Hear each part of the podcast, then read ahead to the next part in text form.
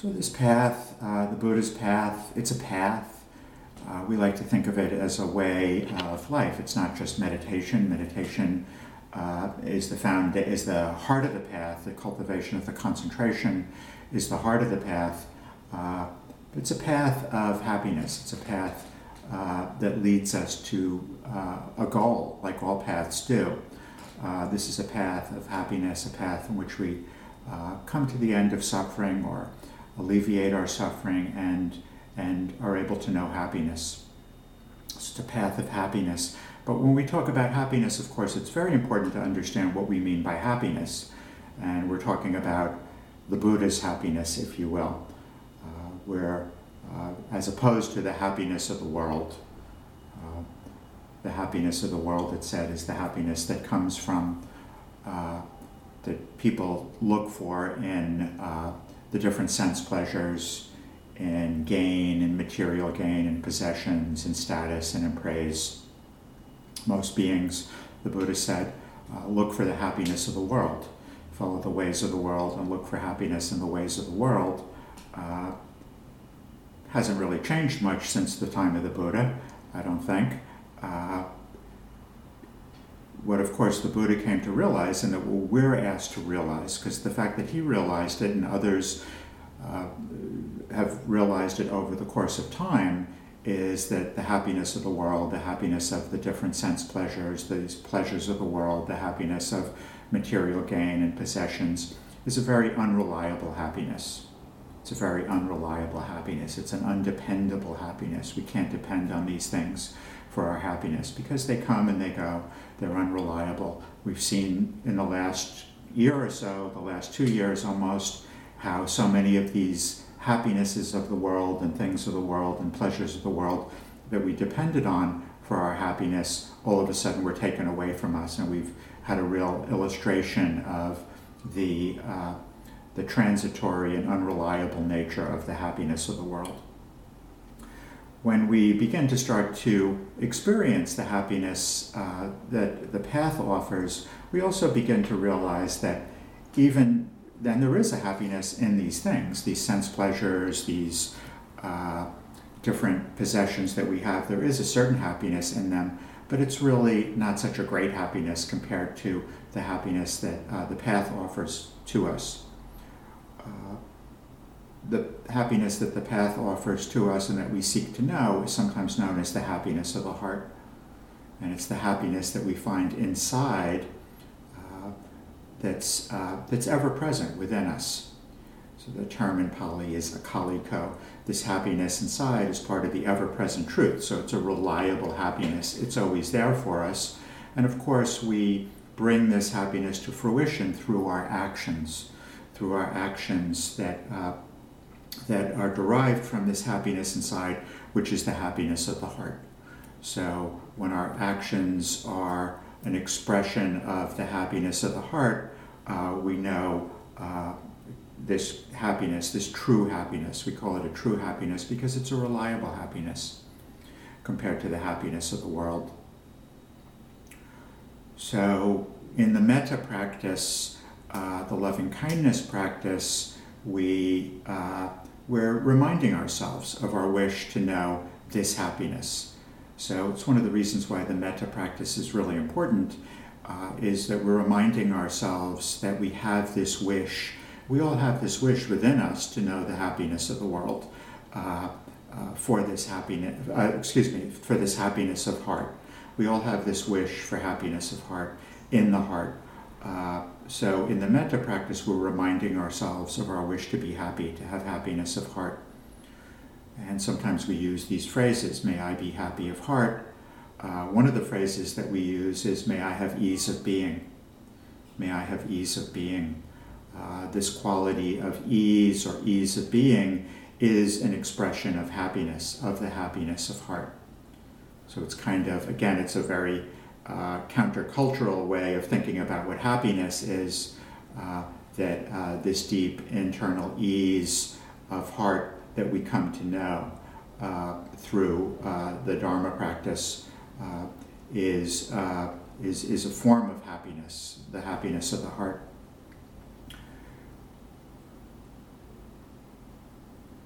so through our practice, we come to know the ease in the body uh, and cultivate an ease in the body, which leads us to uh, this quality of ease in the heart that we we wish for ourselves. May I have ease of being, a being that's at ease, that's at peace. Uh, so we begin that process in the breath meditation through practicing mindfulness of breathing. So the Buddha's practice of mindfulness of breathing or meditation is not just a practice of focus, right? It's a practice of cultivating ease, internal pleasure. Uh, so this is so important to understand when we talk about what we're aiming to do, if you will, in our breath meditation practice. We're looking to cultivate uh, ease and an internal pleasure, which is a more reliable pleasure than the pleasures of the world. So, the pleasure of concentration, the pleasure of uh, jhana, like we worked with yesterday in our, uh, in our day long retreat, is a more reliable pleasure. This quality of ease in the body and internal pleasure leads us to ease of being and the happiness of heart. So, uh, so we're, we're trading. The Buddha said we're trade. We make this trade. We're trading uh, a lesser happiness for a greater happiness. That's that's our definition of renunciation. We're making a skillful trade. So we trade the happinesses of the world, the pleasures of the world, for the happiness inside, and the pleasure that's inside, that's internal. So, you know, we, we develop these qualities in the meditation, but then, of course, uh, know, what we're asked to do, and this is essential to the practice. It's so important to understand this because when most people think about meditation, they think about it's like what you're doing when you're sitting down with your eyes closed. But really, the practice, the meditation is practice. You know, it's practice for the world, and uh, you know, in in the end, we need to bring these qualities of ease and pleasure into the world. Uh, and uh, so we put a lot of effort into that in our practice. We put a lot of effort into the setting. The walking meditation, as we talked about last week, is a, a really good tool for making this transition from sitting uh, to being in the world. And in the walking meditation, we cultivate the breath. Uh, we're mindful of the breath, but we also try to feel that nice, easeful breath, uh, that easeful quality in the body that quality of internal pleasure in movement, in movement. And then as we go into the world, in what we call the natural meditation, we seek to be able to touch into the breath, the body. Uh, we're cultivating an experience of the body and bringing an experience of the body and moving through our days in the world, uh, and the body is at ease. The body is at ease, and we have a pleasurable abiding in the body. When we have this quality of internal ease and this pleasurable abiding in the body, we're able to uh, function at our highest level and we're able to stay close to the heart. So we, uh, we bring uh, this ease, this easefulness into the world. So uh, there's ease in motion. There's ease in motion. Uh, and you know, this, this ease that we're cultivating in the meditation, sometimes we call it this, this quality of breath energy. So there's this quality of energy in the body. There's this quality of energy in the body, aliveness, if you will, in the body. Uh, this quality of ease, piti, and this quality of pleasure in the body as we go through our days. Sometimes in, in, in Dharma practice, we talk about near enemies near enemies. Uh, if we think about this concept or this, this state of being, this easeful state of being, uh, we may have this idea that easefulness, or we may associate easefulness uh, with uh, kind of a low energy quality. And actually, the Buddha's easefulness, this easefulness that we're developing in meditation and carrying into the world, is actually a quite energized state. It's a state of high energy. It's a state of high energy, but it's a calm energy. It's a calm energy. It's a still energy. We talked about this last week stillness and motion. It's a very easeful energy, but it's an energy. It's an energy, and it's a strong energy. It's a strong energy that we're carrying, that we're cultivating in the meditation. You know, the meditation at its highest levels is a, is a highly energized state, but it's, it's, it's, a, it's a calm and a still and an easeful energy. We may associate uh, ease with a low, low, a state of low energy. You know, so you have to be. I, I, mean, I always like that term near enemy because we can get we can get deceived. We can get deceived, and you know, and of course, there's a lot of forces out there that are going to try to deceive us, you know, into uh, thinking that this is the most easeful state. These low energy states, you know, lying on the couch with the remote control is an easeful state. You know, well, it's an easeful state you know, by, by the definitions of the world, but not by the Buddhist definitions. And you can start to notice that. You know, what's it like when I'm lying on the couch with the remote control? Is that really easeful? Know, or is there some level of agitation there? So you start to pay attention to that. Uh, but we tend to associate ease with, with, with low energy states, even laziness or dullness. Uh, you know, uh, we might try to cultivate ease by using sort of artificial means, if it's the television uh, or uh, you know some other kind of sense pleasure, alcohol, drugs.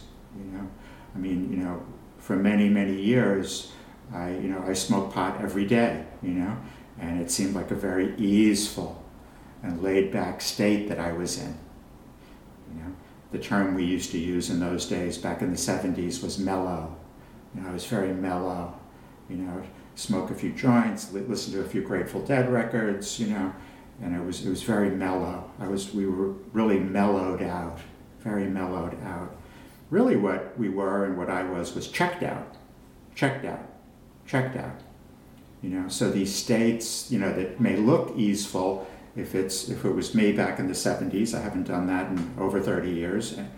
Uh, any of that kind of stuff. Well, Grateful Dead I listen to occasionally, but completely sober.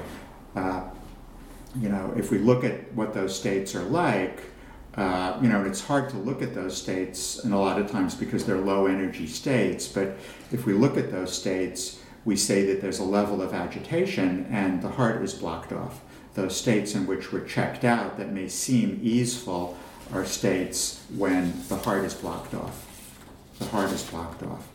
Uh, in order for the, us to be connected to the heart, we need to be in the body. In order to maintain body awareness, there needs to be a level of high energy. If there's body awareness that's informed with high energy, that's easeful and pleasurable, then we're able to stay connected to the heart. So, our practice is to bring ease into our movement, into motion, into life, into our days and nights, so that we can stay in the body uh, uh, and that we can stay close to the heart. Typically, uh, the body isn't at ease, right? And that's kind of why we go to those sense pleasures in part. Typically, the body isn't in a state of ease. Typically, the body is in a, in a more stressed out state, uh, a more contracted state. So uh, even now, you know, we meditated, maybe you brought some real nice ease to the body, but even now, as I started talking and maybe, you know, you had to, you know, click some buttons on the computer or whatever, or there's a sound, you know, the body starts to tighten up, right? So you may even notice now that the body is kind of tightened up a little bit, even since the meditation. Uh, so, uh, you know, so notice that. You know, that's our practice to notice when there's tightness, contraction, what we often call dis-ease in the body. So this is a very important part of our mindfulness. If you want to be super technical about it, uh, you know, it's the second foundation of mindfulness, noticing the bodily sensations. Uh, and you know, we tend to think about that as pain, pain. Oh, my knees hurt. This, that, and the other thing. But there's many more subtle levels of body sensation that conduce to dukkha, you know, and, and lead us to the blocking off of the heart. And a lot of times it's just those tightnesses and those little stresses and that agitation and that dis-ease in the body that we tend to go through the day with. So when we have that kind of dis-ease in the body, which most of the time we're not noticing because we think this is sort of our baseline state. You know, I mean, it is kind of our baseline state, so we just don't even notice the tightness and the tension in the body. So uh, when, when, but when that's there, uh, and again, a lot of this is sort of operating underneath our radar, the, the radar of mindfulness or awareness, uh, it leads to disliking. So if there's tightness or tension or stress and dis-ease in the body, generally there's going to be some disliking of that, even though that's sort of unbeknownst to us. There's going to be a quality of agitation. Uh, that quality of agitation or uh, uh, aversion that's coming from those unpleasant movements of stress in the body lead us, because in large part we're not aware of them, to those external sense pleasures. You know?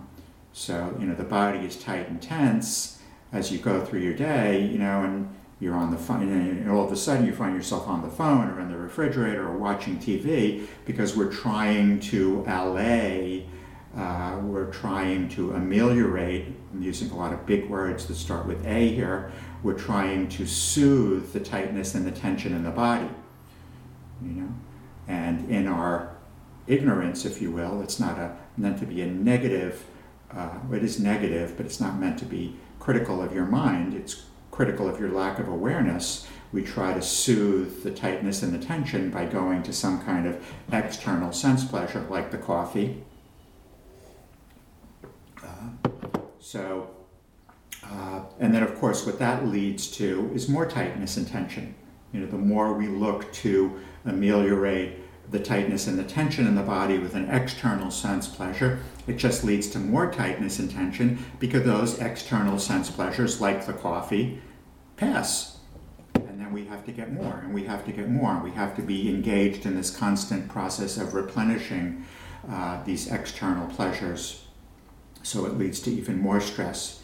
So when we're in this state, when we're in this state of being, in which the body is tight and tense and stress and we're looking to and we're not noticing it and there's aversion that we're not noticing and agitation that we're generally not noticing. So you know kind of the key is noticing right?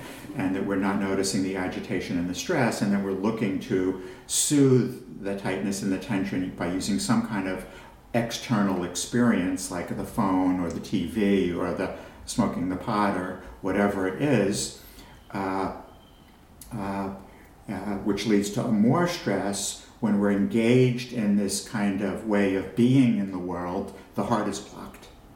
The heart is blocked. The heart is blocked. We're cut off from the heart.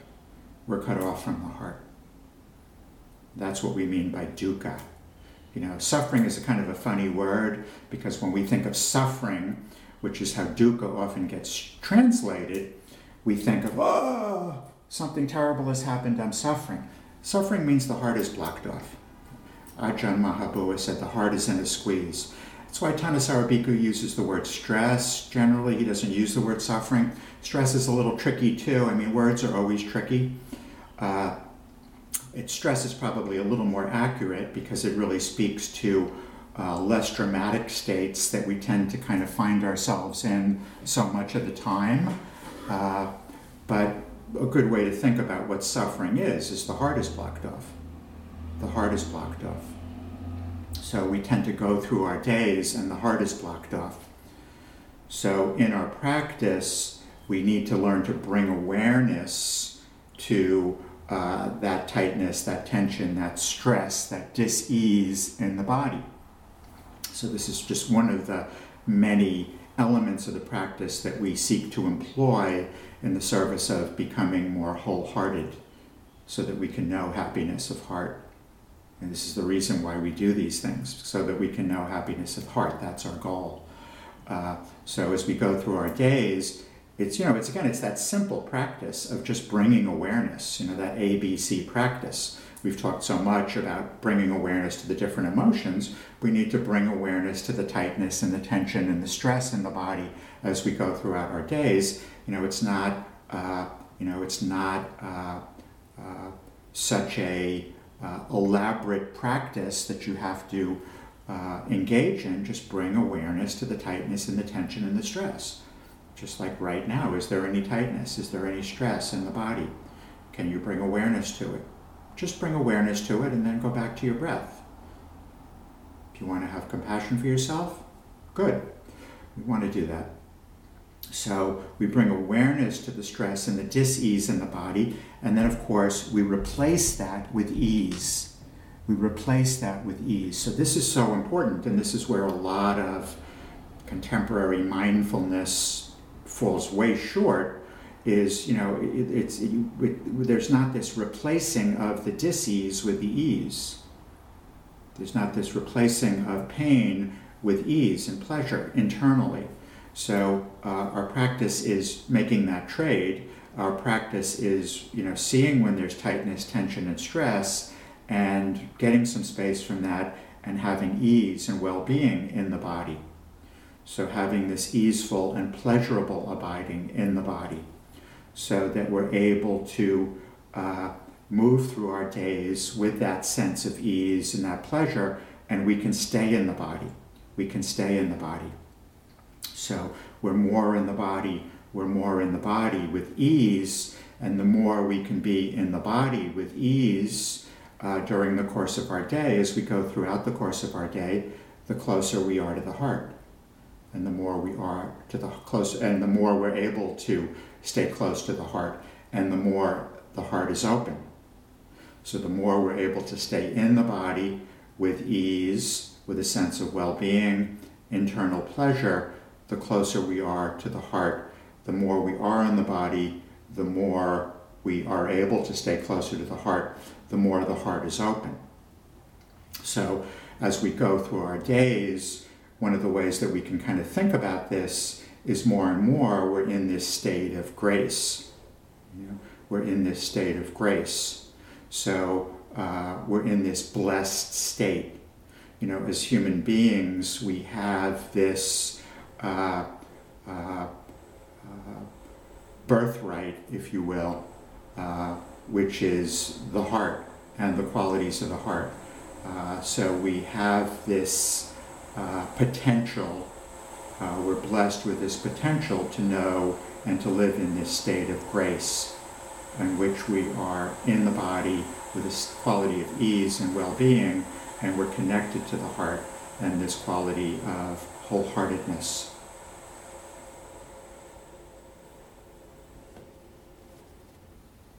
Years ago, uh, there was a conference, years and years ago, there was a conference of Buddhist teachers uh, in all different traditions. And one of the teachers in, in, in the US, uh, some of the teachers were Asian teachers, and one of the teachers was asked, you know, it was not just Buddhist teachers, it was all religious uh, leaders and spiritual leaders and Buddhist Roshi uh, or teacher, uh, Zen teacher, I think it was, was asked, you know, in Buddhism, you don't really talk about grace, you know, receiving grace. And the teacher said, well, what we really believe is that, you know, uh, we exist in a state of grace.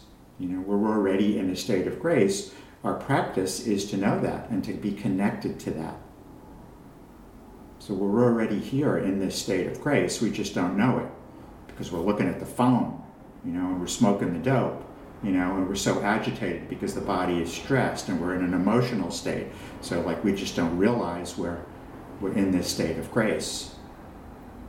So we practice so that we know that and we're connected to this state of grace.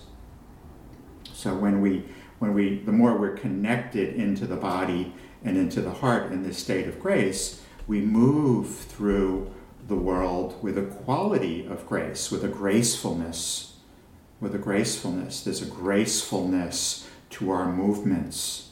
Uh, uh, we uh, we find that grace within as we're moving through the world and we're connected to that grace within. So there's a gracefulness to the way that we are in the world.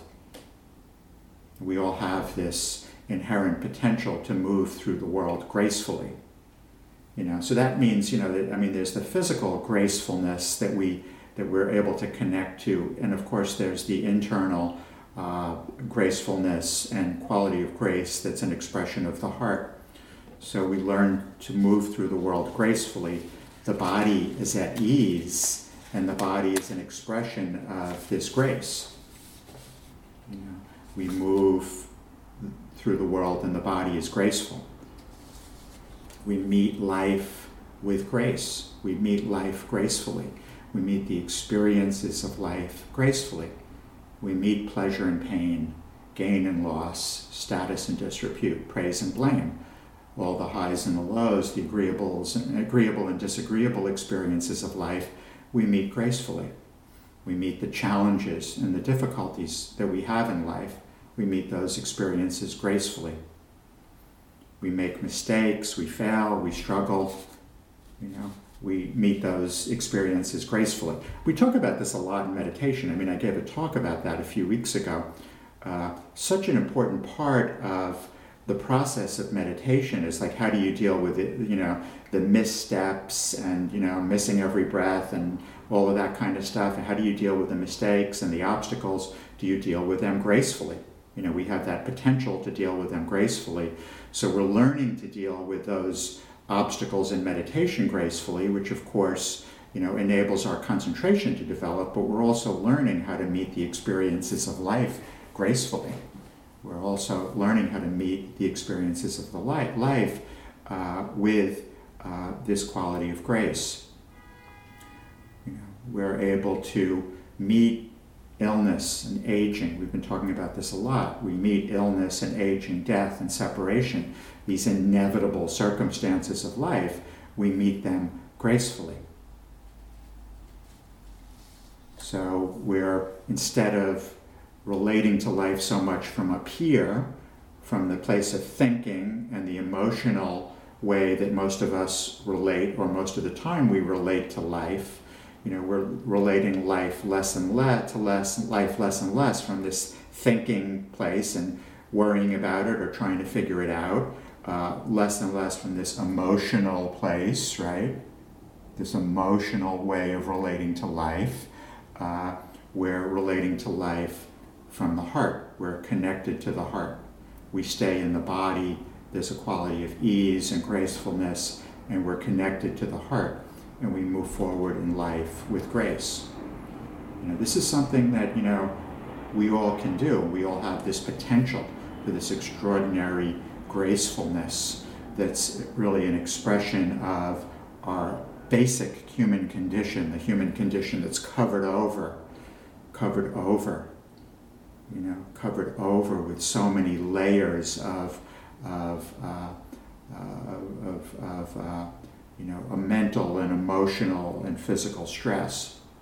We have this potential, you know, uh, and this ability to move through life with grace, connected to the heart. You know, when we do that, we know happiness of heart. When we move through life with this quality of gracefulness, with grace, connected to our inner grace, we have happiness of heart. And this is a path of happiness